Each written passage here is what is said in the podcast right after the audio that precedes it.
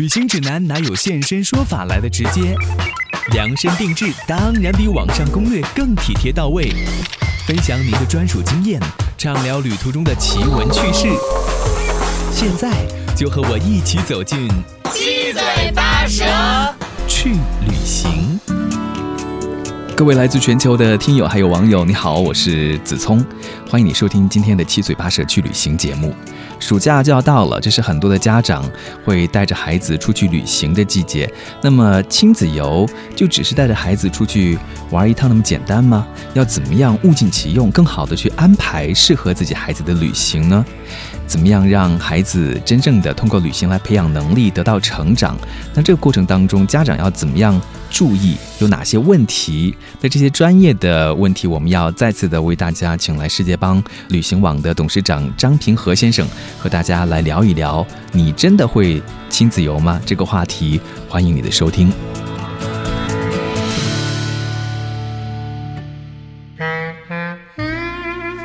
再次欢迎张总来到我们的节目当中。你好，你好，各位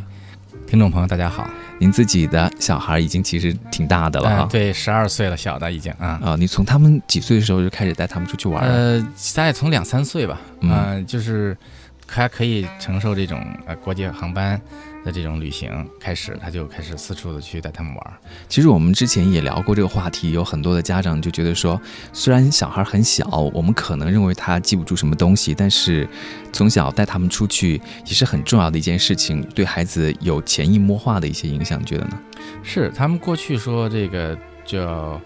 啊行万里路，读万卷书。是。这里面呢，我想他说的意思，并不是说我在这个旅行当中一边走一边看书，而是说通过走，其实就相当于读了一万卷书。嗯，呃，我是觉得孩子在这个早期的时候，尤其是在他两三岁到五六岁这个过程当中，其实他是在形成对世界的基本的理解的过程。这个基本的理解，并不是说的人们大脑的这种思想思考。它是一种直接的，就是通过这种触觉、听觉、味觉，啊，这种各个这种直接的感触，这个世界是什么样的？这个对他未来的整个一生的这影响是巨大的。而这种影响并不是那种，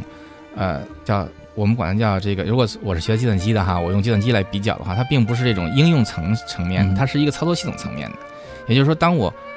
呃，比如说对我来讲，我突然闻到了一个那个呃烘焙的那个。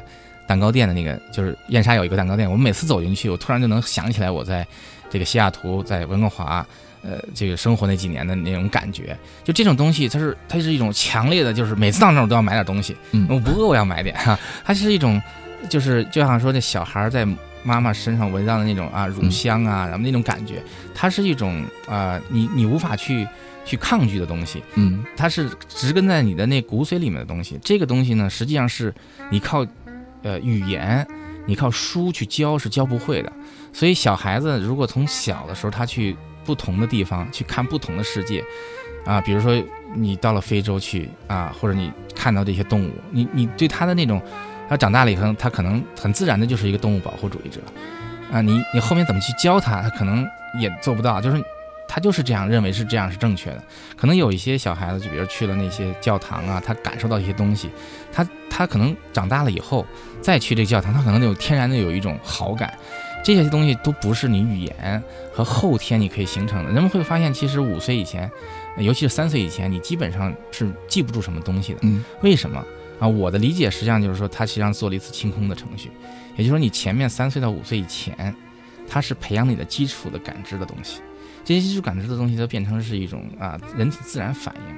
这些东西它并不需要记忆，它是植根在你的那个这个这个底层里面了，脑子脑子里面底层里面，它变成了一种基本的反应。等到五岁以后，你会才发现哦，我有一些基本的语言啊，基本的这个判断了以后，然后说说这个是好的，这个是危险的，这些判断以后，我开始积累知识。所以其实五岁以后上幼儿园，上上小学。呃，这个是有道理的，也就是说，这些知识的积累，慢慢慢慢，它会改变你一些东西。但是，旅行可以带来的东西是真正的这种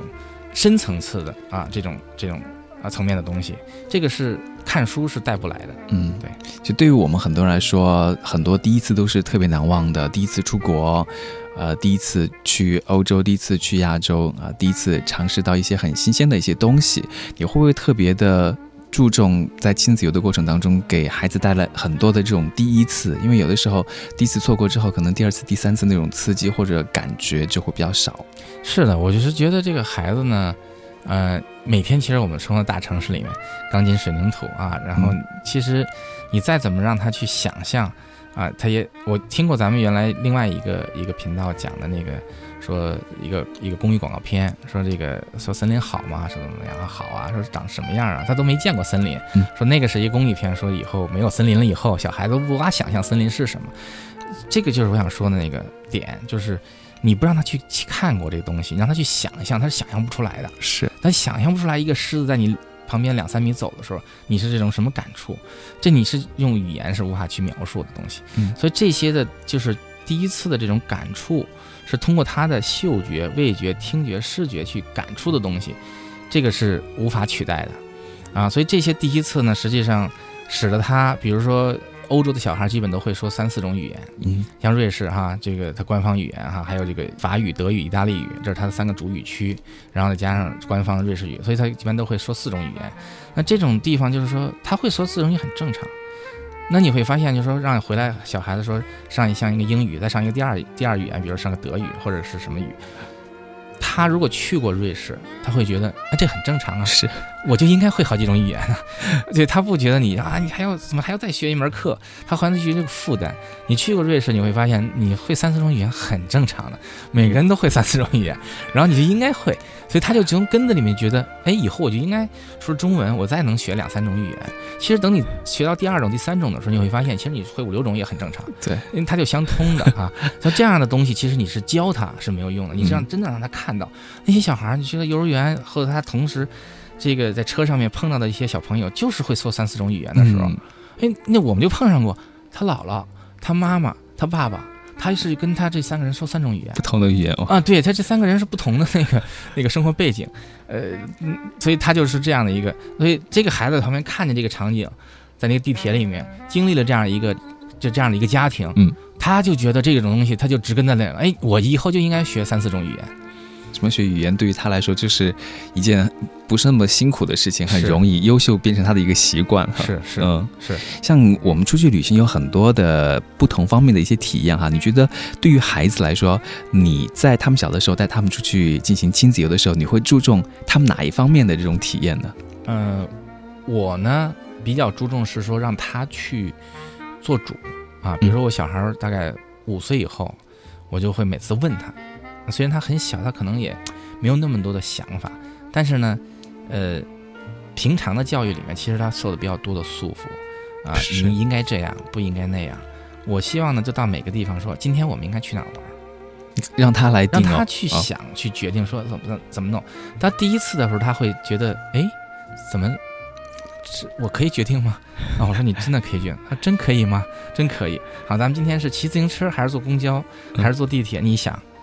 他说骑自行车吧，好，那拿去找骑自行车？然后你就要去找这个自行车，他他就很有兴趣跟你去怎么去找啊？到那去以后哟没有这个小孩的自行车，那咱们解决这个问题啊？像在玩游戏一样，那就像这样，就他会整个的过程会全程参与这件事儿，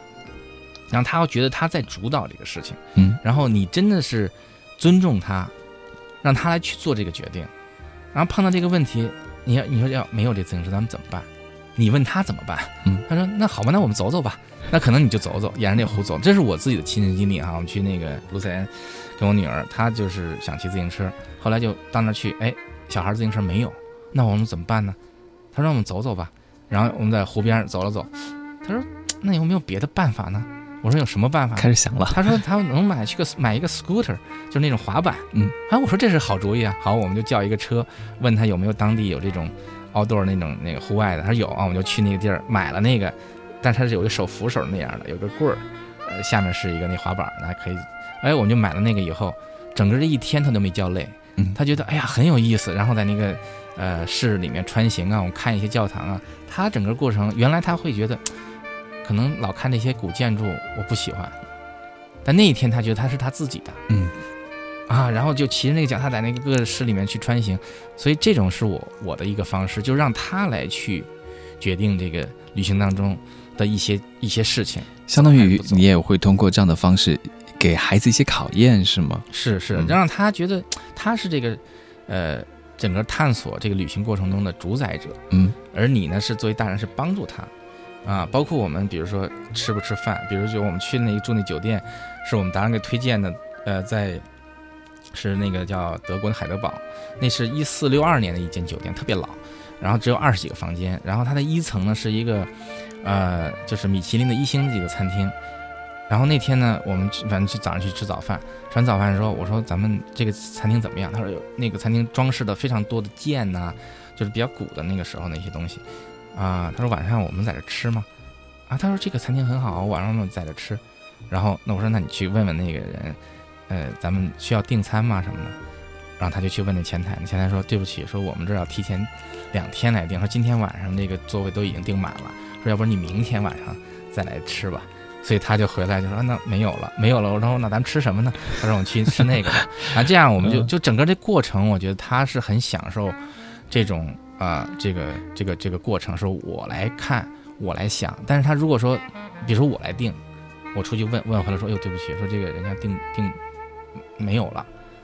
他可能会说，那为什么能没有呢？那个我就要在这吃，可能会有很执拗。那你说没办法，那那可能就变成了一个僵局。那让他自己去问，自己去去打听。然后他也学过英语，整个的过程他就觉得，哎，反正那个人说没有了，只能明天。他回来跟你说啊没有了，那我说怎么办？那我们再想别的办法吧。所以他在解决问题，他在面对一些事情。有些东西是你不不如你所愿，那怎么办？那你你要想办法。哎，我能帮助你啊。类似这样的事情，是我觉得在小孩子在这个整个旅行过程中，他会学到很多事情。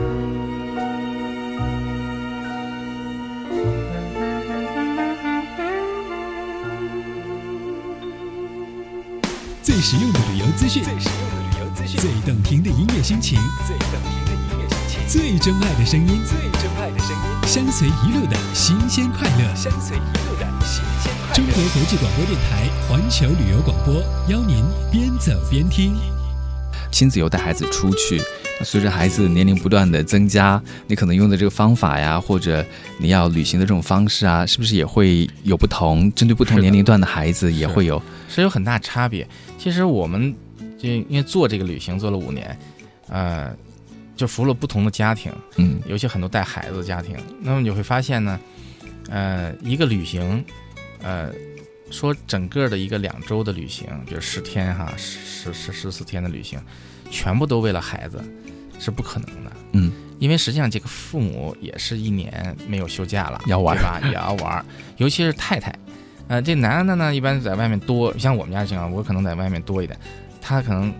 挺辛苦的，周末带孩子呀什么呀，然后他也希望让这一年能够放松，啊，然后比如购购物啊，看也自己喜欢的一些画廊啊，那可能孩子不一定喜欢，他可能喜欢体育，那么这时候他愿意去一些 outdoor 的一些商店，或去看一些什么呃运动，那这时候其实就产生了矛盾，比如孩子想去迪士尼，对，太太想去购物，那。那其实到了巴黎，那女女士去去购物这是很正常的。那孩子说那儿有一迪士尼，我想去看也很正常。那这时候你怎么解决这个矛盾？然后再加上爸爸又想去其他的地方，对，就是有好多这种啊，像我们的设计是说有一些要考虑到这种父母和孩子之间这种在旅行中不同的夙愿，以及这个中间怎么能够让他们更加的能够融洽，而不是产生矛盾嗯啊。我给你举几个简单的例子。第一呢，就是刚才说了，如果去巴黎，我们就会说，其实离迪士尼十分钟开车的地方有一个很大的 shopping mall，那个 shopping mall 你先把太太放那儿。然后你带着孩子去迪士尼玩，因为你老爸你平常不跟孩子在一起啊，你多一点陪他。然后你到下午六点多的时候，哎，玩了一天了，那那边也烧屏了一天了，然后你去到那 shopping mall 有一个很好的餐厅，你订好位，然后你去吃饭，吃完饭以后高高兴兴的回到你的酒店去，这个安排就 perfect，就是都都很开心啊。这个孩子也不用陪着老婆逛街，诶，然后这个他说，哎呀，每个周末都陪妈妈去呢，哦，这次我要自己去玩。你你你老爹呢也见到了陪孩子的这个这个义务，所以这一天就很好。还有比如说，呃，孩子去倒时差，其实小孩子到了欧洲到美洲这种时差比较多的那个差六个小时以上的时候，他倒时差是很重要的。我们就会安排说，比如说这个到了这个巴黎有一个观光 bus，其实很多城市都有观光 bus。那么有些人安排的时候呢，就不合理和合理的差异啊。有人安排在上午，然后吃完饭下午再去玩什么东西。那我们就会安排在所有的观光巴士在吃完饭以后的两个小时的观光巴士，因为吃完饭以后正好那个时间孩子开始犯困，然后你这个孩子要三四岁，你抱着他就很沉，但是你不抱着他呢，这个这个他就不走，他困了他就要睡。那我们最好的话吃完饭，然后上一观光 bus，然后这个围着城里转两个小时，你在 bus 上坐着，这些孩子睡觉，他也休息好大人呢你在旁边看这些风景，对吧？他也休息好两小时以后，哎，正好他也精神了，然后我们下一站，然后去玩儿。所以这样的安排呢，就使得就是说家长和孩子之间的这种东西能够相互的尽量的去融洽，而不是割裂开，然后要形成对立。嗯再比如说去了这个东京，有很多人去，可能多次去东京的例子。那我们现在是说，你要去东京，我们把达人事先找好了，在东京的哪些的大的商场，比如同样是高岛屋，那我建议在这个地方，比如新宿或者是这个哪儿的高岛屋上面是有那种可以把孩子拖在那儿的那样的一个乐园。也就是说，一人弄个手环，然后爸妈一手环，或者是这小孩一手环啊，你到那儿一放，你去购物，三小时回来，然后针对手环一看，你就这不会出危险。像我们家就属于这种，呃，找了这样的地方啊，达人推荐的这个商场，太太就去逛了，逛了三个小时，回来一块儿接着孩孩子玩三小时很高兴，然后去吃中午饭，吃中午饭再下下一商场，然后他就再去逛，这边再觉得哎我找本书，可能这六个小时我已经把一本书看完了，孩子好这玩了两个不同的乐园也开心，太太是逛了两个不同的这个这个商场，那这样的安排其实是需要专业的人士嗯。真的去帮你找、帮你挑，你要自己去弄，这是很难的。如果你要带带姥姥和爷爷，或者姥姥和姥爷，或者爷爷和奶奶，复杂了。就更复杂了。老人又是另外一套，所以你要把这行程设计的非常的松，嗯，而不是很紧。就是说，一天我们去，比如说要带孩子的话，要孩子要小五岁以下，我们一般就会设一个主的玩儿，一天一个主场景玩儿。比如上午不要设计，啊，你这个你设计一个下午的，或者你上午设计一个下午，就要比较宽松一点，因为他整个的这个孩带了孩子以后，你太紧了以后，基本上五天以后小孩就容易生病，因为他整个的这过程对孩子其实你不觉得，其实对孩子整个的这个生活习惯啊、时差呀、他的抵抗力在下降，所以这个过程他很容易生病。你要把他安排特别的满，比如说他太想睡觉，你不让他睡，那你要让他睡呢，你你这几个人都得围着他不能动，所以这就纠结嘛，就这种矛盾，你怎么能把这些矛盾场景把它给它扒出来，然后再看看，一帮人就在琢磨研究他说怎么让他啊让他俩生活都舒服呢？你就要把它一些节奏啊，刚才说的一些场景的设计啊、线路的设计啊，包括说怎么能够把这个三方的需求在一个场景下把它满足的很好，这些不是一个旅行者说我看看书、得做攻略就能够解决的。因为你毕竟不是做这个的，我们可能说好好多个小时来就研究这个场景、这个城市，这是我们是专业做这个的就能做到。所以你们在设计这些产品的时候，都必须要有带着孩子出去旅行过的，已经是爸爸妈妈这样的人，他才可以设身处地的想到在旅行当中，可能家长进行亲子游的时候会忽略掉的一些问题。有的时候，哪怕我们做很多的攻略，我们也没有办法面面俱到的把在旅行里面可能会出现的一些状况都想到啊。对，比如说我在温哥华，比如说这个地方，我是个达人的话，我生活过三年。其实那里面有一本书叫《五十二个 Weekend Activity》，嗯，也就是说五十二周末，作为一个当地的温哥华的家庭，怎么样在这个城市里面过五十二个周末。所以这些，当然你去，你不可能去做五十二个周末，可能就过一个周末在这个城市里面。那么这些地方，其中有一个就是它，比如它有一个叫。呃，叫西温哥华里有一个叫 Royal Park 什么那么一个 Plaza，那个地方就有一个很大的室内的儿童游乐园，是可以寄存孩子在那里的。但这样的东西呢，其实你要是没有那个生活经验，你很难想象说，哎，我要去找这样的信息，你都不知道有，你也不会去找它，你也就不可能有这样的一个体验。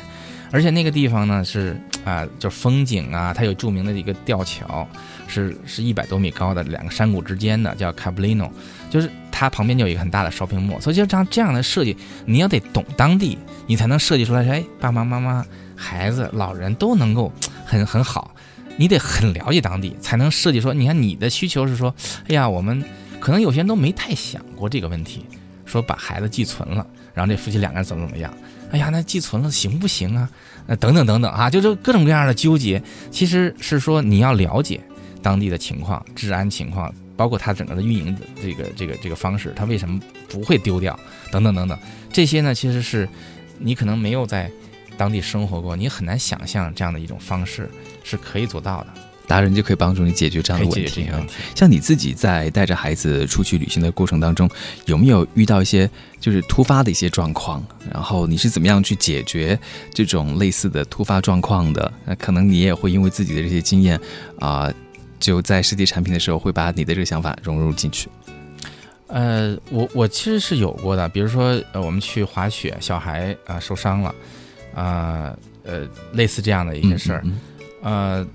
我我是觉得这个，其实我们的用户里面还有各种各样状况，比如说一个中年人心脏病啊，就是突然就脑溢血啊，等等等等，就是